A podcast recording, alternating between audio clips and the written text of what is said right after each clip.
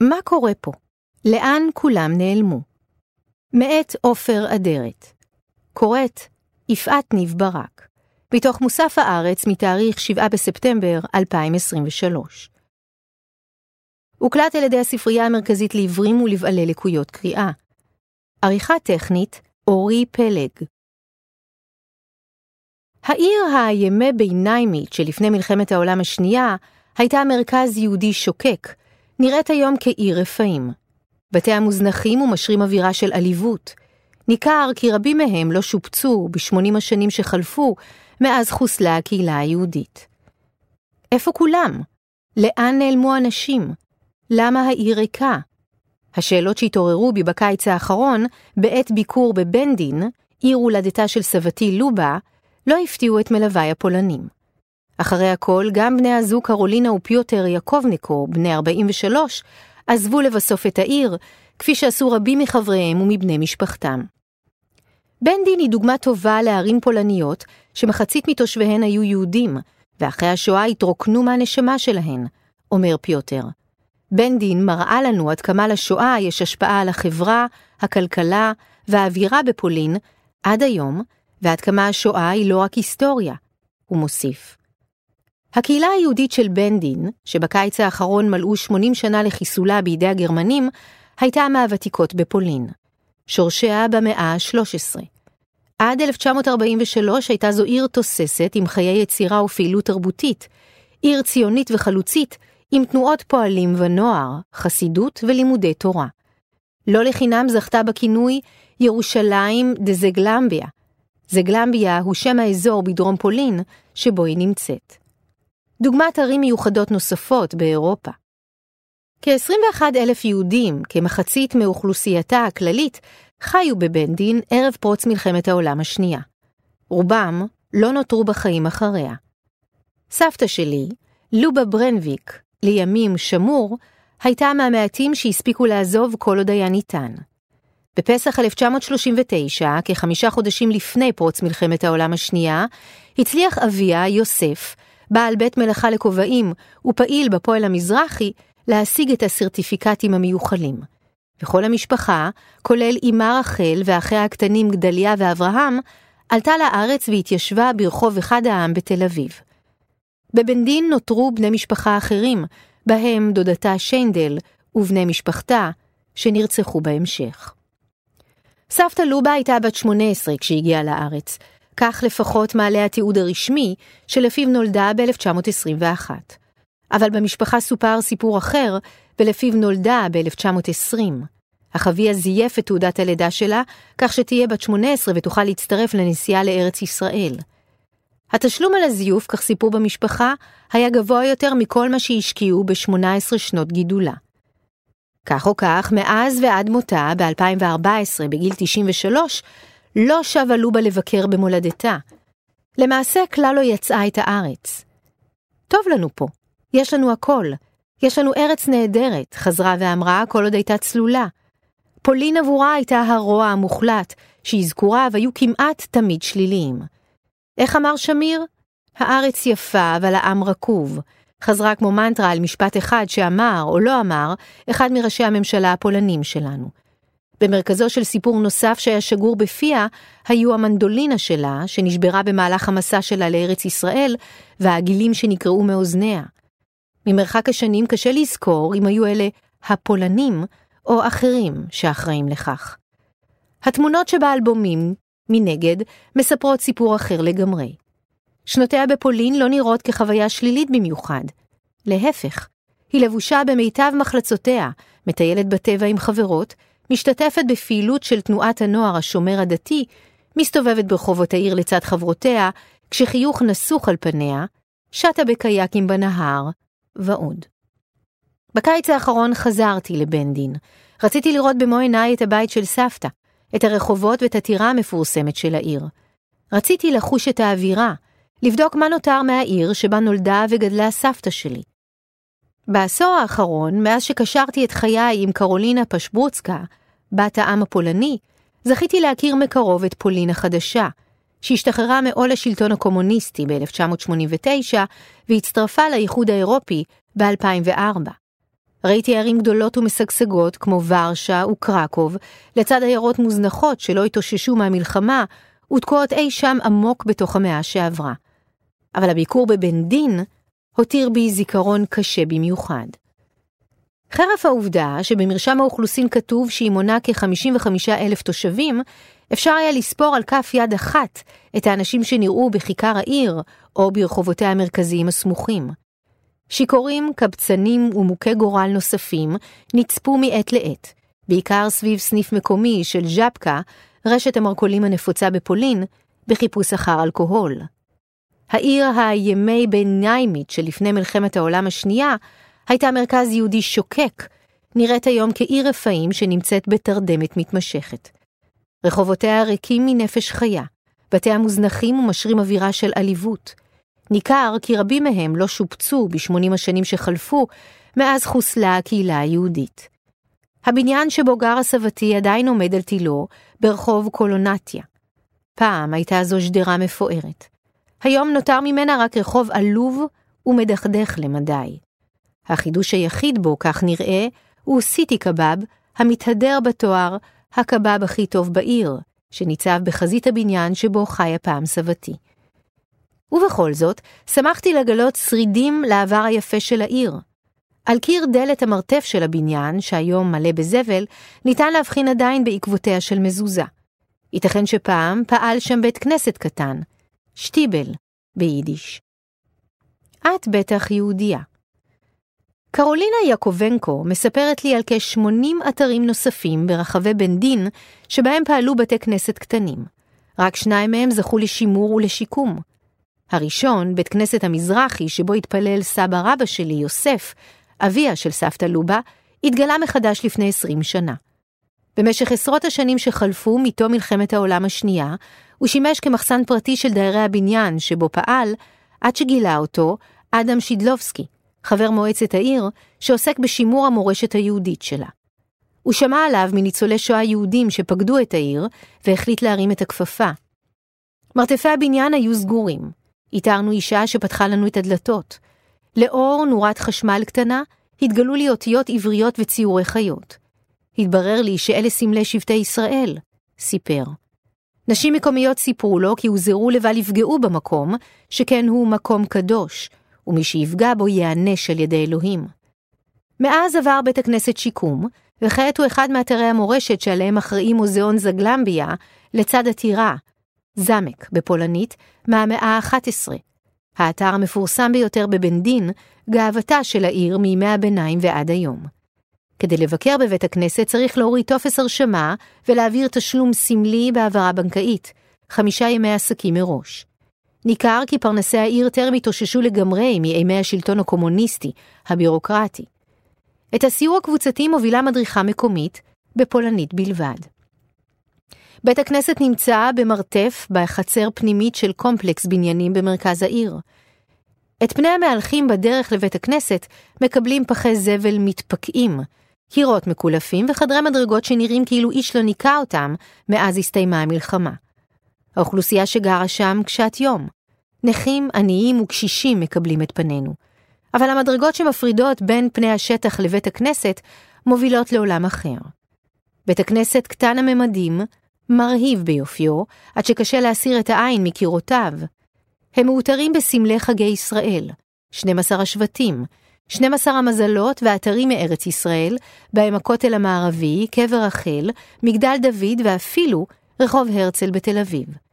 בית הכנסת הזה הוא השריד היחיד מכמה מבני ציבור יהודיים, בהם מקווה, תיאטרון יהודי, ספרייה, אולם אירועים וחדר שהיו בבעלותו של יעקב וינר, מעשירי העיר. הפער בין העושר הוויזואלי שבפנים לבין העליבות שבחוץ ניכר על פני המבקרים שיוצאים ממנו. במרחק הליכה משם נמצא בית הכנסת השני מבין השמונים שעבר שימור ושיקום בשנים האחרונות. שמו ברמה צוקרמנה, השער של צוקרמן, מנציח את משפחתו של מייסדו ובעליו. את המפתח לבית הכנסת מחזיקים בני הזוג קרולינה ופיוטר יעקובנקו. שניהם ילידי 1980. קרולינה נולדה בעיר קטוביצה הסמוכה, המוכרת לילדי ישראל בעיקר בשמה הגרמני, קטוביץ', שנכנס כמושג לבחינות הבגרות הישראלית בשל הוועידה המפורסמת שהתקיימה שם ב-1884. היא גדלה בבנדין, שם גרה משפחתה במשך דורות. פיוטר נולד בעיר רודה שלונסקה, אף היא בסביבה, וגדל בעיר הקרובה ביטום. קרולינה למדה לימודי תרבות, פיוטר עיצוב גרפי. ב-2006 נפגשו דרכיהם, והם עברו לגור יחד בדירה קטנה בבנדין, שהוריה של קרולינה קנו לה, בניסיון להשאיר אותי בעיר, כדבריה. בהמשך השניים חיפשו פרויקט משותף כדי להתחיל את חייהם הזוגיים והמקצועיים המשותפים, וכך התגלגלו לפתחו של בית כנסת נשכח, שכמו בית הכנסת המזרחי, התגלה במקרה זמן קצר לפני כן. רצינו לעשות משהו תרבותי בבן דין, ומישהו אמר לי שכדאי שנתמקד ביהודים, נזכרת קרולינה. בדיוק באותה עת בעלי הבניין שבו שכן בית הכנסת, ברמה צוקרמנה, חיפש סוחר לדירה שבה נמצאו שרידי בית הכנסת. הלכתי למקום, פגשתי איש בן 96, ושאלתי אם הוא יודע מי הבעלים. הוא השיב שזה הוא, נזכרת קרולינה. כשהתעניינה בגורלו של בית התפילה שנמצא בדירה, הוא הגיב בחשדנות ואמר שהכל נהרס. את בטח יהודייה, הוסיף. כשהשיבה בשלילה, תהה אם נשלחה מטעם העירייה. לבסוף שכנעה אותו לפתוח את הדלת. הייתי בשוק. הרגע הזה שינה את כל החיים שלנו, אומרת קרולינה. הטלפון הראשון שעשתה היה לפיוטר. בוא נזכור את המקום הזה, אמרה לו. לא ידענו עוד כלום על יהודים, אבל כשהבנו שלאיש לא אכפת מהאתר הזה, החלטנו שאנחנו צריכים לעשות משהו, אומר פיוטר. פשוט לא יכולנו להסכים שהאתר ששרד כל כך הרבה שנים אחרי המלחמה, יהיה בסכנה, הוא מוסיף. אחרי שחתמו על חוזה השכירות, החלו בשיפוץ נרחב במקום. אחרי המלחמה, בית הכנסת הפך לדירה רגילה עם כמה חדרים. הורדנו קירות כדי להחזיר אותו לצורה המקורית, אומר פיוטר. השניים גם דאגו לכך שהאתר יוכר כאתר מורשת, וקיבלו סיוע מהרשויות לשימור ציורי הקיר שלו. אבל כאן לא הסתיימה העבודה שלהם. למעשה היא רק החלה. הבנו שאם אנחנו לא יודעים כמעט כלום, אנשים אחרים יודעים אפילו פחות, אומר פיוטר. העמותה שהקימו, ברמה צוקרמנה, עוסקת מאז במגוון פרויקטים בתחום שימור המורשת של יהודי בן דין. יחד הם מארגנים אירועים מיוחדים, מוציאים לאור ספרים ועורכים סיורים מודרכים בעיר, בחיפוש אחר עקבות לחיים היהודיים שנגדעו. אנחנו לא מקבלים תמיכה קבועה מארגון ממשלתי כלשהו, למעט לצורך פרויקטים ספציפיים, אומרת קרולינה. את שכר הדירה של בית הכנסת הם משלמים מכספם, בין היתר בזכות תרומות של יוצאי בן דין שחיים בישראל ובעולם. אנחנו דופקים על דלתות, מספרת קרולינה על אחת הדרכים להעשיר את הידע על ההיסטוריה היהודית של העיר. באחת הפעמים לפני כמה שנים, ליוו צאצאים למשפחה יהודית שחיה בעיר, וסייעו להם לאתר את הבית. בני המשפחה ביקשו מהדיירת רשות לטפס לעליית הגג, בחיפוש אחר אוצר שהטמינו שם הוריהם. קרולינה מספרת שהם עבדו במקום שעות רבות, חפרו ונברו, אך לא סיפרו אם מצאו את מבוקשם. בסיפורים נוספים מהסוג הזה, היא נתקלת מדי כמה חודשים, כשהיא מלווה ישראלים שמחפשים את שורשיהם בבן דין. מה ידעת על העבר היהודי של העיר בתור ילדה שגדלה כאן? אני שואל אותה. לא ידעתי כלום, רק רציתי לברוח מפה, אומרת קרולינה. ומסבירה שגם בשנות התשעים של המאה הקודמת, שבהן הייתה נערה, לא היה כאן כלום. לא קולנוע, לא תיאטרון, אפילו לא ברים. הבריחה של קרולינה מבן דין היא תופעה מוכרת בפולין, שחוזרת על עצמה בערים ובעיירות רבות ברחבי המדינה. הזנחה והיעדר אפשרויות תעסוקה מבריחים את הצעירים מיישובים רבים בחיפוש עתיד טוב יותר בערים מבוססות. מנתונים שפורסמו אשתקד עולה כי ב-70% מהעיריות בפולין נרשמה ירידה במספר התושבים בעשור האחרון. לודג', העיר השלישית בגודלה בפולין, היא דוגמה לכך. ב-35 השנים האחרונות צנחה האוכלוסייה שלה ב-180 אלף איש, ולפי התחזיות המגמה תימשך. להגירה השלילית מצטרפת הילודה הנמוכה, שעומדת בפולין על 1.38 ילדים לאישה. כשאני מתעקש ומנסה לברר מה היא ידעה על החיים היהודיים בעיר שלה, היא מרחיבה. תמיד ידעתי שיש כאן בית קברות יהודי, כי כילדה הלכנו לבקר את הקברים של משפחתי, שהיו בבית קברות סמוך, אבל אף אחד לא אמר לי מי היו היהודים האלה, זה היה עבורי חלק מההיסטוריה, כמו עתירה מימי הביניים. סבתא שלה נהגה לומר לה ששמה, קרולינה, מזכיר לה את שמה של ילדה יהודייה שהכירה מילדותה, ולכן היא לא אוהבת אותו. אני חושבת שהיא לא אהבה יהודים, אומרת קרולינה. סבתא רבתא שלה, שמתה כשקרולינה הייתה בת 13, סיפרה לה יותר על תקופת המלחמה. הגרמנים השתלטו על הבית שלהם כבר ב-1939, ורצו לקחת את סבתא שלי, שהייתה ילדה, למחנה העבודה. אמא שלה אמרה להם, בגרמנית מושלמת, שהיא לא תסכים לתת לה ללכת לשום מקום. הגרמנים התרשמו מהשליטה שלה בשפה, ולקחו אותה לעבוד עבורם, אומרת קרולינה. ב-1945, כשהגרמנים נמלטו מהעיר, בטרם נכבשה בידי הרוסים, קיבלה מהם משפחתה במתנה את ריהוט הבית. היום הוא נמצא בביתם של קרולינה ופיוטר, בביתם.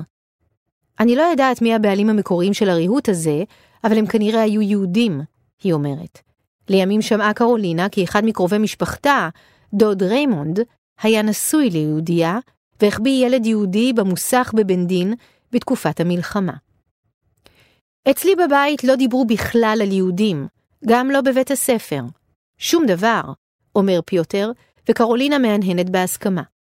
גם היא לא למדה על ההיסטוריה היהודית של בנדין בבית הספר. איך זה ייתכן? אני תוהה. הרי שניכם גדלתם בפולין של אחרי העידן הקומוניסטי. השינוי שחל אחרי 1989 היה בדמוקרטיה ובכלכלה, אבל לא בחינוך. ההתקדמות הגדולה היא רק ב-15 השנים האחרונות, אבל גם זה לא מובל מטעם משרד החינוך, אלא מגיע בעיקר מלמטה, אומר פיוטר. בבית הספר, הוא מספר, למד שבמחנות היו פולנים ויהודים.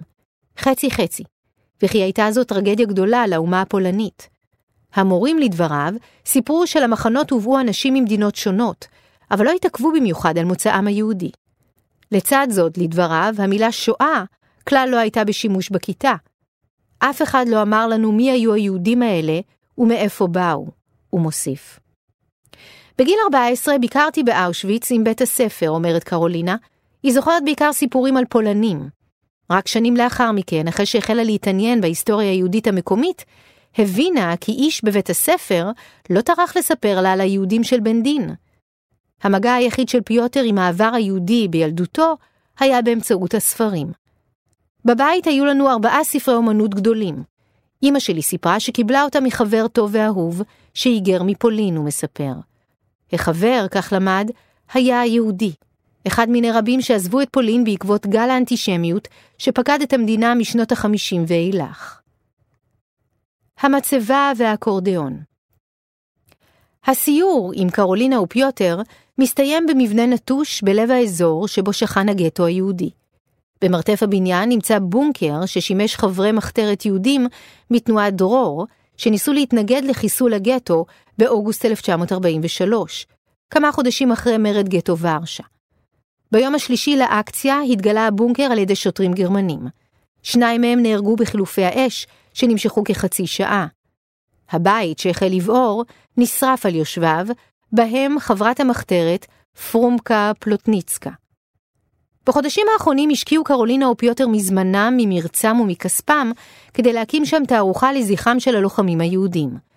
כעת הם מנהלים משא ומתן עם בעלי הבניין, פולנים שחיים בעיר אחרת, כדי לקנות אותו ולהקים שם מרכז חינוכי. אנחנו חושבים שהעבודה שלנו חשובה. אם לא נציל את האתר הזה, הזיכרון של המקום ייהרס, אומרת קרולינה. רבים בבנדין מתעלמים מכך שהיא הייתה עיר יהודית, אומר פיוטר. השניים עומדים בקשר עם ישראלים בעלי תודעה היסטורית, בהם יוצאי בנדין וצאצאיהם, דוגמת ההיסטוריון אביהו רונן, שאימו, חייקה קלינגר, הייתה מפעילות הארגון היהודי הלוחם בבנדין. ואורי מייזלמן, איש חינוך ומוזיקאי ישראלי, שמוביל מסעות לפולין והצליח לגייס סכום כסף נכבד לפרויקט החדש של קרולינה ופיוטר. גם חברי ארגון יוצאי זגלמביה מישראל שומרים על קשר קרוב עם בני הזוג הפולנים, ותורמים כסף לפעילותם. בקיץ האחרון הגיעו 40 מהם לסיור בבן דין שמתקיים מדי שנה, וכולל מפגש עם קרולינה ופיוטר. הקשר לישראלים מאוד חשוב לנו, כדי שלא נרגיש שאנחנו לבד, אומרת קרולינה. לפני שאנחנו נפרדים לדרכנו, פיוטר מסביר לי מה לכתוב בווייז כדי להגיע לבית הקברות שבו נמצאת המצבה של סבא של סבתא שלי. בתום כמה דקות נסיעה אני מגיע לשם, דופק בדלת של השכן הסמוך שמחזיק במפתח, ומבקש ממנו לפתוח את השער. קשה לאתר את הקבר, שכן צמחייה פראית וקוצים מכסים את המצבות ומקשים על ההליכה וההתמצאות. לבסוף נמצאה האבדה. המצבה של פנחס איזראלוויץ', אביה של רחל, אמה של סבתי, לובה. מופלג בתורה, ענב ושפל רוח, לא מש מאוהלה של תורה, נכתב עליה, מתחת לציור של ארון ספרים. הוא מת ב-1933, עשור לפני חורבנה של הקהילה היהודית. כך נחסכו ממנו מראות קשים מנשוא, ובראשם מרצחה של בתו, שיינדל, דודתה של סבתי, ומשפחתה. תמונותיהן של בנותיה הצעירות שנרצחו לצידה, צירלה, גולדה וליבה, מופיעות באוסף הצילומים המקוון של יד ושם. רק אחרי מותה של סבתי התוודעתי לקיומן. מאז, מדי יום השואה אני נוהג להביט בתמונות האלה, ולחשוב על תעתועי הגורל. הלא באותה מידה יכלה גם סבתי לסיים כך את חייה. למרבה המזל היא הספיקה לעלות לארץ, זמן קצר לפני פרוץ המלחמה. בארץ נישאה לובה לשמואל, שעלה מוורשה עוד ב-1936. הם הביאו שתי בנות לעולם, רינה ורבקה, אמי. מדי פעם הייתה לה הבלחה של געגוע, מספרת רבקה. פעם היא כתבה ענף עם פרחים סגולים מאחד העצים בין החצרות של ביתה בתל אביב, ואמרה שהיא זוכרת עץ כזה גם מפולין. גם שמואל לא תמיד הצליח להסתיר את רגשותיו למולדת שעזב. כשאימא שלי הייתה ילדה ולמדה לנגן באקורדיון, היא ניגנה בבית את ההמנון הפולני. הוא בכה מהתרגשות, היא אומרת.